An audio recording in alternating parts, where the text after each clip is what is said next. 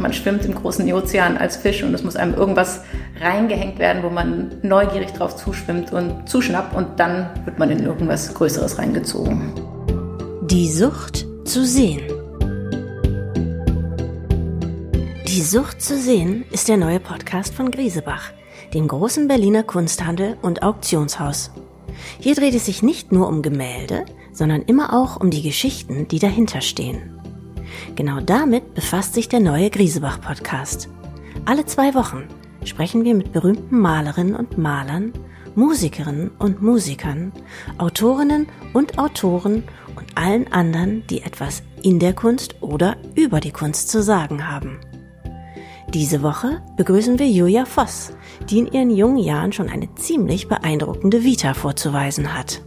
Die gebürtige Frankfurterin promovierte über Darwin, war Co-Leiterin des Kunstressorts der FAZ und Fellow am Berliner Wissenschaftskolleg.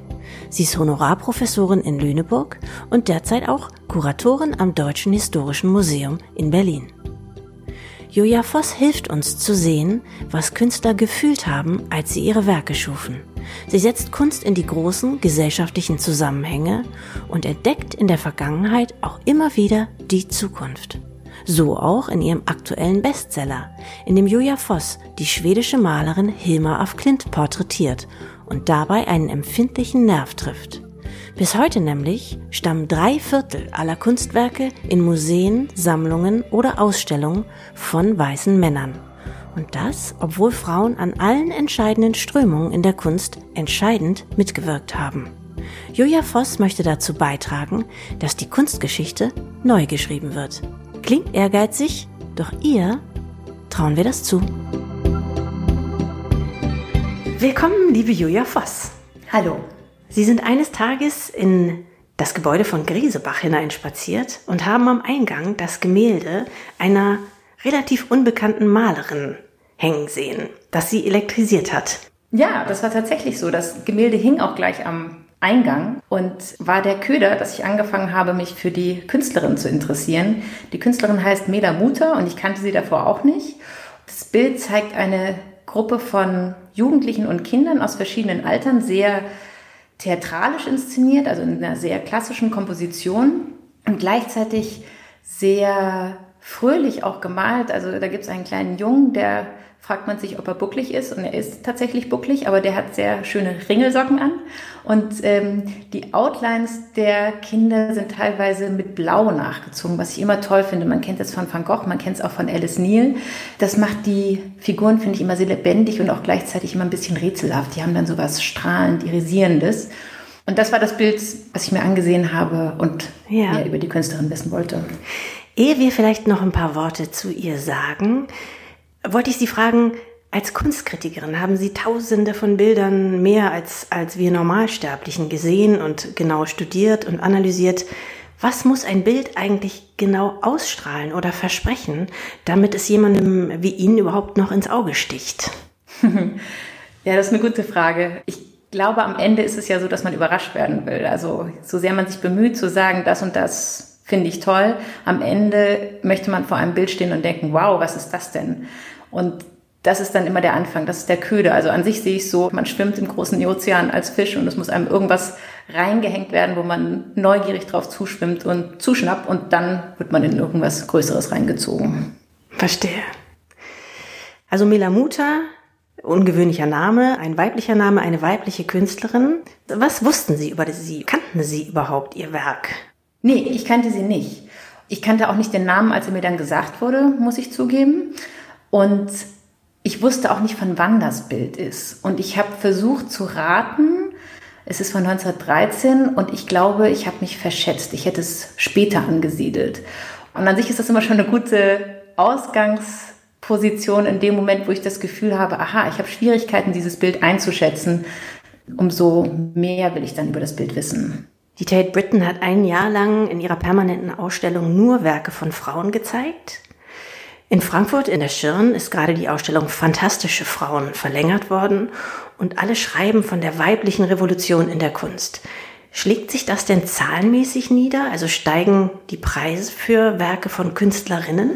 Ja, die Preise für Künstlerinnen sind zum Teil gestiegen. Sie sind immer noch nicht so hoch wie die für Männer, aber natürlich hängt Museum und Markt miteinander zusammen. Also in dem Moment, wo eine Künstlerin eine große Retrospektive bekommt, mehr ausgestellt wird, man mehr über sie weiß, umso besser steht sie auch auf dem Kunstmarkt da und umso besser können sich dann auch die Preise nach oben hochschaukeln. Welchen entscheidenden Impuls hat es denn in der Kunstwelt gegeben, dass nun die Lebenswerke explizit von Künstlerinnen aufgearbeitet werden? Also ich würde sagen, dass es an den Museen einen Generationswechsel gegeben hat und dass es eine neue Generation gibt, die andere Fragen stellt und sich für andere Geschichten interessiert und vielleicht auch ein bisschen müde geworden ist, immer wieder dasselbe zu sehen. Ich glaube, gerade bei Künstlerinnen gibt es unheimlich viel zu entdecken.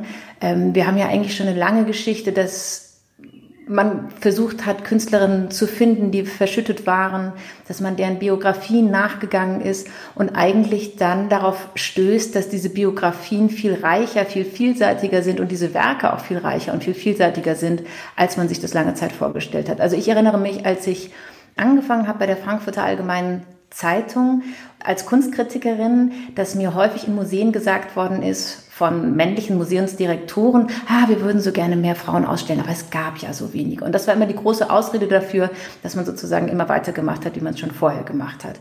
Und mit der Zeit hat man aber, glaube ich, festgestellt, dass das überhaupt keine haltbare Position ist, sondern dass man in dem Moment, wo man nachschaut, auf ganz viele Frauen trifft, die auch in ihrer Zeit wahnsinnig viel bewirkt haben und auch damals in aller Munde waren. Die Ausstellung, die Sie gerade angeführt haben von der Ingrid Pfeiffer an der Schirn, Fantastische Frauen, ist ein sehr gutes Beispiel dafür. Das sind Surrealistinnen, die tatsächlich auch früher schon bekannt waren, teilweise Schüler hatten, in wichtigen Kreisen verkehrt haben, neue Bilder geschaffen haben und die dann aber eher im Nachhinein ausgesiebt worden sind. Also früher war lange Zeit die Vorstellung, na ja, die Frauen, die durften nicht an den Akademien studieren, die hatten nicht so gute Möglichkeiten, weil sie keine eigenen Ateliers hatten, die konnten dann auch nicht so groß malen und das hat irgendwie so ein bequemes Kissen geschaffen, wo jeder dachte, dann gibt es auch nicht viel zu erzählen, es tut uns zwar leid, aber es gab sie nicht. Und jetzt aber, wo man mehr nachschaut, entdeckt man, huch, es gab diese Frauen alle und die sind eigentlich eher im Nachhinein ausgesiebt worden. Das heißt, die Erinnerung ist nicht weitergetragen worden,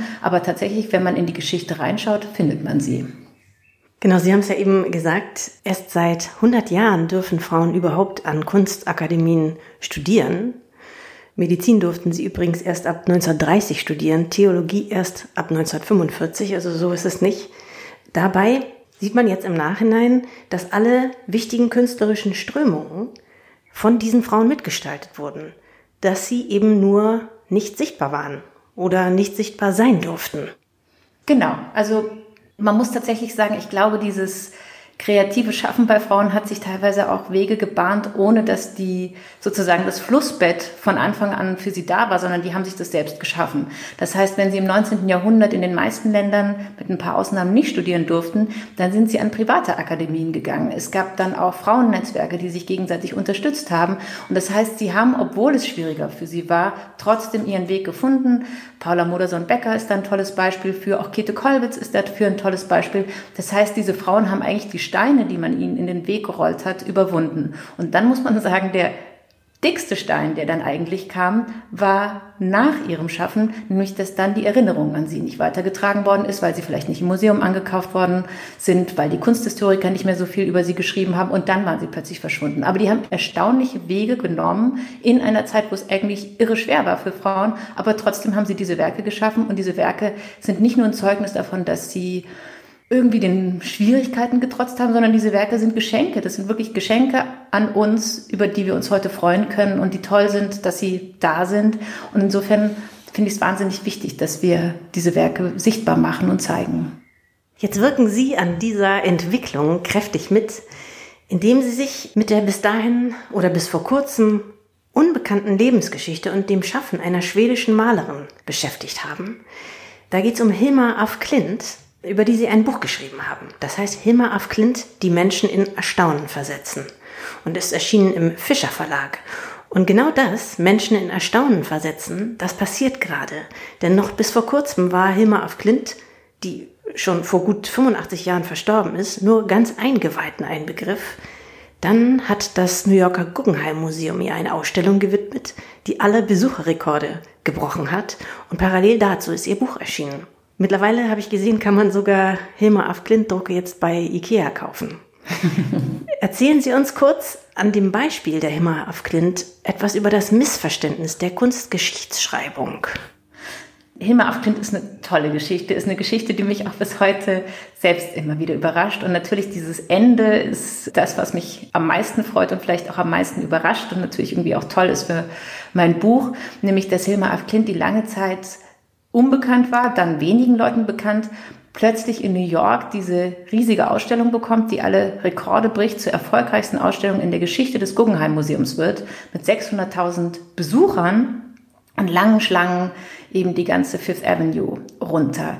Und das Tolle ist, dass diese Karriere so viele Jahre nach ihrem Tod noch möglich ist und dass diese Werke so viele Jahre nach der Zeit, in der sie entstanden sind, zu so wahnsinnig vielen Leuten sprechen ähm, und so wahnsinnig viele Leute berühren. Und wenn man sich dann anschaut, warum Hilma af Klint so lange unbekannt war, dann gibt es natürlich verschiedene Schichten, die man abtragen muss. Und ähm, Sie haben das das Missverständnis in der Kunstgeschichte genannt und so würde ich das auch nennen. Eines dieser großen Missverständnisse ist, glaube ich, dass wir uns nicht um die Biografie von Künstlerinnen zu kümmern haben, weil es ja um die Werke geht. Das ist irgendwie eine, das klingt seriös und äh, ich kenne auch heute viele Künstlerinnen, die sagen, oh nein, nein, nein, ich will gar nicht biografisch über mich selbst sprechen, ich spreche nur über meine Werke. Und dahinter steht die Ansicht, die ja auch gut ist, dass es in der Kunst darum geht, um das Bild, um das Produkt sozusagen. Tatsächlich würde ich sagen, dass alle großen Werke sind äh, ein Baum mit vielen Eingängen und einer dieser Eingänge ist immer auch die Lebensgeschichte von Künstlerinnen und Künstlern. Also wenn wir uns Bilder von Van Gogh ansehen, denken wir, glaube ich, immer auch die Geschichte mit, dass Van Gogh ein unglücklicher Mensch war. Und das, glaube ich, fasziniert wahnsinnig viele Leute zu sehen. Da hat dieser Mensch es geschafft, so vielen Menschen Glück zu schenken mit seinen Bildern und das Glück war für ihn selbst nie erreichbar. Und das ist eine Spannung, die uns, glaube ich, immer weiter in diese Bilder reinzieht. Und bei Hilma ab Klint gab es lange Zeit eigentlich eine relativ langweilige Geschichte, die dazu erzählt worden ist, nämlich diese Vorstellung, dass sie eine ganz zurückgezogene Frau war, die aus Schweden quasi nie rausgekommen ist, die sich nicht so viel für andere Kunst interessiert hat und sozusagen in Abgeschiedenheit in einem kleinen Zirkel von Frauen ihre Sachen produziert hat die dann sehr ungewöhnlich waren, aber die eigentlich keine Verbindung zu anderen Kunstströmungen oder auch zu anderen Gesellschaftsschichten oder zu anderen Ländern hatte. Und ich glaube, das hat die Wahrnehmung ihres Werks unheimlich eingeschränkt, weil die Leute nicht in der Lage waren, was Größeres daran zu sehen als das Zeugnis einer irgendwie begabten, aber auch abgeschiedenen und ein bisschen sonderbaren Frau. Und als ich dann das erste Mal im Archiv war in Schweden und mir ihre Notizbücher angeschaut habe, habe ich ein Notizbuch gefunden aus Italien, wo sie ganz offensichtlich Reisezeichnungen macht. Und ich habe ihren Großneffen, der inzwischen ein alter Herr ist, ein toller alter Herr, ähm, gefragt im Archiv, war sie in Italien? Und er sagte, ich weiß es nicht. Und dann bin ich tatsächlich nach Florenz gefahren, um die Orte, an denen sie diese Zeichnungen gemacht hat, aufzusuchen. Ich habe das Hotel gefunden, in dem sie war. Ich habe das Fensterbrett gefunden, von dem aus sie die Kirche San Lorenzo gezeichnet hat. Und damit war klar, sie war tatsächlich in Italien. Und dann habe ich gedacht, naja, wenn die in Italien war und es niemand mitbekommen hat, was ist in diesem Leben noch passiert? Was ist die unerzählte Geschichte? Die eigentlich erzählt werden muss. Und dann habe ich mich dran gemacht und am Ende ist jetzt tatsächlich rausgekommen, die ist viel gereist, die war sehr kontaktfreudig und hatte zu vielen Leuten Kontakt, sie hat sich ausgetauscht, die hat ähm, eine große Freude an technischen Errungenschaften gehabt, die ist ins Kino gegangen, die hat noch im hohen Alter von fast 80 Jahren darüber korrespondiert, mit welchen technischen Hilfsmitteln sie ihre Bilder bei einem Vortrag projizieren kann. Das heißt, da ist eine sehr lebenslustige und weltzugewandte und offene Frau rausgekommen. Und ich glaube auch schon, dass dieses Wissen etwas mit der Wahrnehmung ihrer Bilder macht, nämlich dass Leute vielleicht das Gefühl haben, dass sie zugänglicher sind, als sie vorher gedacht haben. Das bedeutet, dass Künstler oder Kunstwerke heute auch mehr Durchschlagkraft und Wirkung entfalten, wenn sie einen Kontext haben. Richtig? Absolut. Ich bin absolut überzeugt davon, dass der erste Köder das Bild ist. Also man muss irgendwie in einen Raum reinkommen oder ich weiß nicht, ein Buch durchblättern und plötzlich denken, was ist das? Und hängen bleiben und schauen. Und das ist der erste Zugang. Aber ich glaube, danach geht es da sehr viel darum, ja, die Umstände, unter denen das Bild entstanden ist, vielleicht die Künstlerpersönlichkeit, die es hervorgebracht hat, all das zu verstehen oder vielleicht auch andere Leute kennenzulernen, die sich auch dafür interessiert haben. Das heißt, das fangen wir dann alles an, in diesen Bildern zu sehen und diese Bilder damit anzureichern. Das sind sozusagen wie so zusätzliche Gewürze. Ich glaube nicht, dass es klappt, wenn es ein langweilig schlechtes Bild ist. Also man kann es nicht beliebig machen. Aber wenn es von sich aus starke Bilder sind, damit man richtig reingezogen wird, brauchen wir eigentlich so einen Assoziationsraum, den wir aufrufen können, wenn wir dieses Bild anschauen. Sie wurden dieses Jahr für den Preis der Leipziger Buchmesse nominiert mit Ihrem Buch. Auch äh, ist Ihr Buch ein richtiger, veritabler Bestseller, was ja für einen Titel wie diesen absolut ungewöhnlich ist. 600 Seiten stark, das Leben einer Frau, die seit über 80 Jahren tot ist. Sie haben damit also richtig einen Nerv getroffen. Ihr Buch ist aber auch ein Appell an die moderne Kunstkritik, richtig? Ja, so sehe ich das auch. Also ich habe mein Kunstkritikerin-Dasein immer als eine Verantwortung auch verstanden, weil in dem Moment, wo man die Chance bekommt, über andere Leute zu schreiben, glaube ich, muss man sich auch sehr genau überlegen, wem gibt man Aufmerksamkeit, wohin richtet man sozusagen die Scheinwerfer und wem, ja, wen lässt man auf die Bühne, die man bereiten kann. Diese Bereitschaft, glaube ich, würde ich hoffen, dass die auch weiter verbreitet ist, sagen wir es mal so, äh, in der Kunstkritik. Weil es sind immer, bis so eine Karriere praktisch gemacht wird, gibt es viele Faktoren, die zusammenkommen müssen. Und natürlich, es kann keine Autorin, kein Autor alleine irgendjemanden erschaffen. Es muss da ein Museum geben, das Lust hat, diese Person auszustellen. Es muss vielleicht auch einen Markt geben, der dabei mitmacht. Es muss vielleicht Händler geben, die sich dafür interessieren. Und es muss eine Kunstkritik geben, die darüber schreibt. Und es muss natürlich auch ein Publikum geben, was sich dafür interessiert. Bei Hilma af Klint haben wir wirklich den außerordentlichen Fall, dass es das alles nicht gab. Also die ist sozusagen ohne diese Insignien der Macht vor die Leute getreten. Und das Tolle, was dann eingetreten ist, ist, dass sie trotzdem Anerkennung gefunden hat. Also Hilma af Klint, die Werke sind nicht auf dem Markt. Das heißt, es gibt kein, keine Lobby, die dahinter steht und ähm, dafür sorgen würde, dass regelmäßig Ausstellungen gemacht werden und dass auch Geld da ist für Ausstellungen. Es gibt kein Museum, das sie besitzt und sozusagen sie vertreten würde in der Kunstgeschichte. Es gibt in dem Sinne keine mächtige Familie, die dafür sorgen könnte, dass dieses Werk immer weitergetragen wird. Und ich finde, dann ist es noch mehr die Verantwortung von Schreibenden wie uns Kunstkritikern, diese Leute uns ganz genau anzuschauen und uns zu fragen, wie kommt es, dass sie vergessen worden sind und was können wir dafür tun, dass sie es doch trotzdem schaffen. Das, was Sie so richtigerweise hier kritisieren, Spiegelt sich das auch in Ihrem Leben wieder? Also werden Kunstkritiker immer noch mehr gehört als Kunstkritikerinnen? Das hat bestimmt was damit zu tun, dass ich, dass ich das mir sozusagen auch in einem anderen Leben angeschaut habe. Ich weiß nicht, ob man sagen kann, in der Kunstkritik, aber allgemein, glaube ich, ist der Journalismus, aus dem ich komme und auch die Kunstgeschichte, in der ich bin, gibt es schon die Verhältnisse, dass männliche Stimmen mehr gehört werden und weibliche Stimmen weniger gehört werden. Ja, das ist absolut der Fall. Gibt es denn eine aktuelle Zahl auch jetzt wieder, was die Künstler und die Künstlerinnen und Museen angeht? Wie viele Künstlerinnen sind in Museen vertreten? Und zwar nicht nur nackt auf der Leinwand, sondern tatsächlich mit Werken? Ja, da gibt's immer mal zahlenmäßige Untersuchungen. Da ist jetzt auch kürzlich gerade wieder was veröffentlicht worden. Die Zahlen gibt es meistens aus amerikanischen Museen. Insofern weiß ich nicht, wie die die europäischen oder deutschen Verhältnisse widerspiegeln. Mich würde es sehr wundern, wenn die deutschen Verhältnisse davon stark abweichen. Und da ist tatsächlich so, also in den Sammlungen ist es drei Viertel sind Kunstwerke von weißen Männern. Dann sind, glaube ich, etwa zehn Prozent von weißen Frauen und dann in amerikanischen Museen kommen, glaube ich, asiatische Künstler und dann vielleicht lateinamerikanische.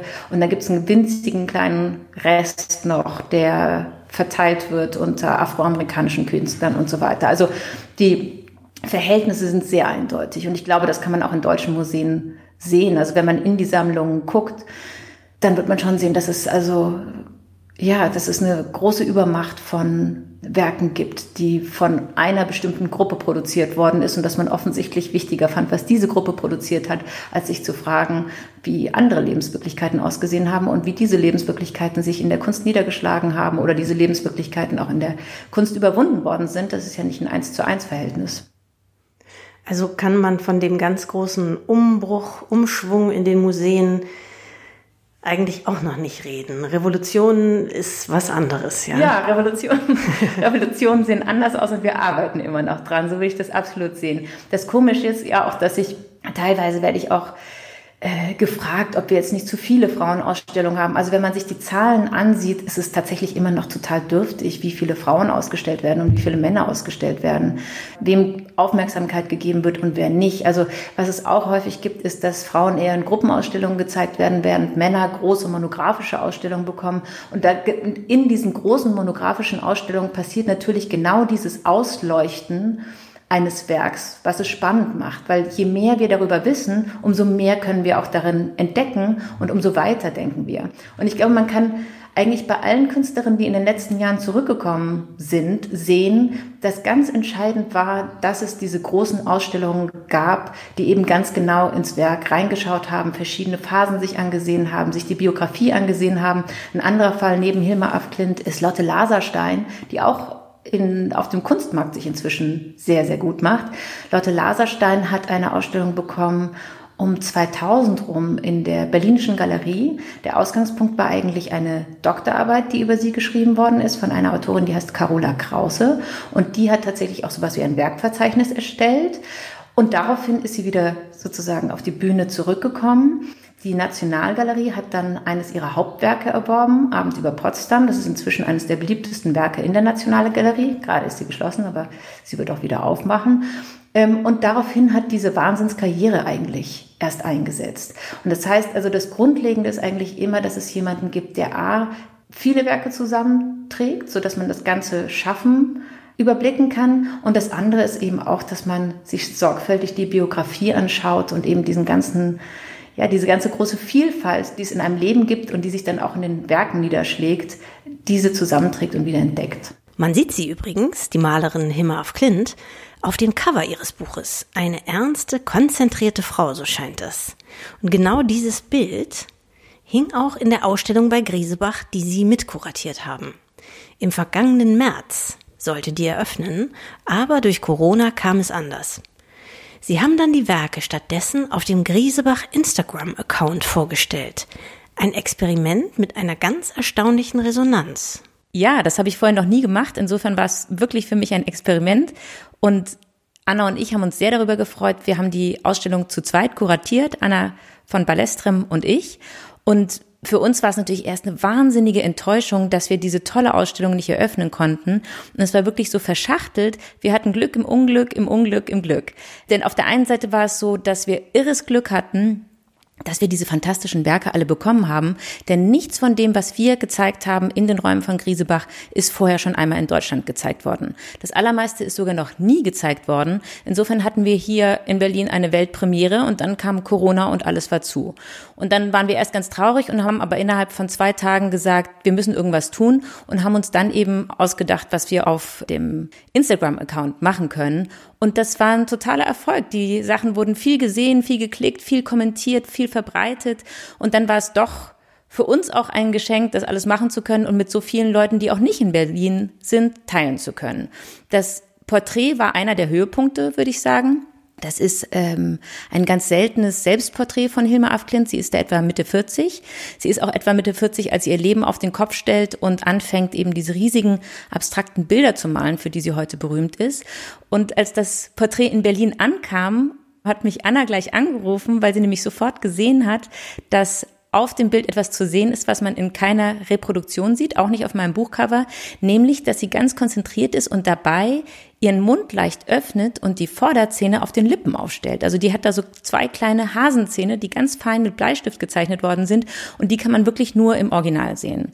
Das war einer der Höhepunkte auch für uns, aber wir hatten auch, was ganz toll war, vom Hilma af Klint Archiv in Schweden hatten wir wunderbare kleine Miniaturmalereien, die Hilma af Klint gemacht hat, um ihre Werke eben auch außerhalb von Schweden Leuten zeigen zu können. Das heißt, sie schafft in Schweden diese monumentalen, großen, abstrakten Gemälde, die heute ihren Weltruhm begründen und merkt dann, dass es natürlich nicht reicht, sie in Stockholm zu haben und zu zeigen, sondern dass sie damit reisen muss und dann baut sie ein kleines Koffermuseum aus Miniaturmalereien und zehn davon hatten wir eben in Berlin exklusiv. Die sehen zu können, war wirklich ein großes Geschenk. Sehen Sie denn schon eine am Horizont eine ähnliche Genese wie mit Hilma af Klint? Gibt es eine, eine weibliche Künstlerin, der die ähnlich wiederentdeckt, wiederbelebt werden könnte? Gibt es schon jemanden, der da aussichtsreich ist? Was ist mit Mela Muta, mit der wir eingestiegen sind? Mela Muta finde ich eine wahnsinnig interessante Künstlerin und ich werde mich auch darum kümmern, mehr über sie zu erfahren. Ich würde sagen, dass Hilma af Klint ist schon insofern eine Ausnahme, als sie einfach ein wahnsinnig großes Oeuvre hinterlassen hat und das auch alles zusammengeblieben ist. Oft ist ja auch eine große Schwierigkeit, dass die Werke über die Jahre verstreut sind und man dann nicht mehr das alles rekonstruieren kann. Und dann war sie schon eine extrem ungewöhnliche Künstlerin. Also wenn man die heute die Bilder anschaut, dann sehen die ja aus, als wären die irgendwie mit einem Raumschiff aus der Zukunft zu uns geflogen worden. Jeder, der es datieren müsste, läge falsch. Also ich glaube, Hilma af Klint ist schon eine extreme Ausnahmekünstlerin. Das wird sich vielleicht so schnell nicht wiederholen, aber es gibt bestimmt eine riesige Menge von Künstlerinnen, die wir wiederentdecken können wenn sich Leute dahinter klemmen und tatsächlich in die Archive gehen und recherchieren und der Kunstmarkt dafür sorgt, auch dass die Werke zusammengetragen werden, indem sie dort wieder auftauchen, indem Museen Lust haben, das als Ausstellung zu machen. Ich glaube, da gibt es noch viel Dynamik und übrigens nicht nur für Künstlerinnen. Es gibt auch viele andere Gruppen, die sozusagen von der Kunstgeschichte übergangen worden sind und deren Werke noch unter so einer Staubschicht liegen, die wir wegpusten müssen. In Amerika gibt es jetzt natürlich eine große Diskussion um afroamerikanische Künstler, die kaum an den Museen vertreten sind. Ja. Dabei gibt es fantastische Maler dort und es gibt auch schon lange fantastische Maler dort. Also nicht nur aus den letzten Jahren, sondern auch schon in der Kunstgeschichte der 20er, 30er Jahre und auch des 19. Jahrhunderts. Jahrhunderts. Und das heißt, die warten eigentlich alle darauf, gezeigt zu werden. Und ich glaube schon, dass im Moment eine gute Dynamik da ist, dass es viele Leute gibt, die das für wichtig halten. Also auch da, wenn ich in meine kleine kurze Geschichte da zurückgucke, war es früher so, wenn man gesagt hat, naja, was ist mit den Frauen oder was ist mit afroamerikanischen Künstlern oder was ist mit Leuten, die vielleicht nicht in Frankreich, Deutschland oder England gearbeitet haben, sondern in der Türkei oder die einen Migrationshintergrund hatten und so weiter, dass die erste Antwort dann immer schnippisch war, uns geht es um Qualität. Und ich würde es genau umdrehen. Ich würde genau sagen, die Tatsache, dass Kunst nur von einer so homogenen Gruppe gezeigt wird, nämlich dass wir tatsächlich sehen, dass die Lebensläufe dann relativ ähnlich sind und am Ende wird vorwiegend Kunst von weißen männlichen Künstlern gezeigt, spricht eigentlich dafür, dass viel zu wenig auf die Qualität geguckt wurde und viel zu wenig auf Vielseitigkeit geguckt wurde, sondern dass man tatsächlich immer wieder die gleichen Biografien herangezogen hat. Also ich glaube gerade, dass nicht Homogenität entsteht, wenn man auf Qualität guckt, sondern Vielfalt entsteht. Und ich glaube, da gibt es gerade einen guten Moment und ich hoffe, dass das auch weitergeht und dass das weiter viele Menschen so sehen und neugierig sind auf diese ganzen Werke, die in den Depots schlummern oder die vielleicht irgendwo sind, wo wir noch gar nicht wussten, dass es da irgendwelche Werke gibt. Also diese dicke Staubschicht gehört weggeblasen und äh, wir können uns da alle freuen auf die Sachen, die auf uns noch zukommen. Es geht natürlich auch nicht nur um verstorbene Künstler und die Kunstgeschichte, sondern es geht vor allen Dingen auch um die Gegenwart, um jetzt lebende Künstler. Und ich glaube, dass ja, dass es im Moment viele Leute interessiert, Werke auch von Leuten zu sehen, von Künstlerinnen und Künstlern zu sehen, die aus verschiedenen Richtungen kommen. Und das, auch da sollten natürlich die Tore und Türen weit ausschwingen, um verschiedenen Stimmen Raum zu geben. Weil ich glaube, das ist ja eigentlich das Spannende der Kunst, dass man lernt, irgendwie die Welt auch mit anderen Augen zu sehen, aus dem Blick von anderen Leuten zu sehen. Und je vielfältiger das ist, umso besser. Liebe Julia Voss, wir danken Ihnen ganz herzlich für Ihren Besuch und freuen uns sehr, dass nun die Museen und Kunsthäuser auch so langsam wieder öffnen damit wir uns wieder ansehen können, worüber Sie uns hier so wunderbar erzählt haben. Ja, da freue ich mich auch drauf. Dankeschön. Das war die Folge 2 von Die Sucht zu sehen, der Griesebach Podcast. Ab jetzt alle zwei Wochen auf www.griesebach.com, auf Spotify sowie auf YouTube. Wir freuen uns schon auf den nächsten Gast und auf Sie in zwei Wochen.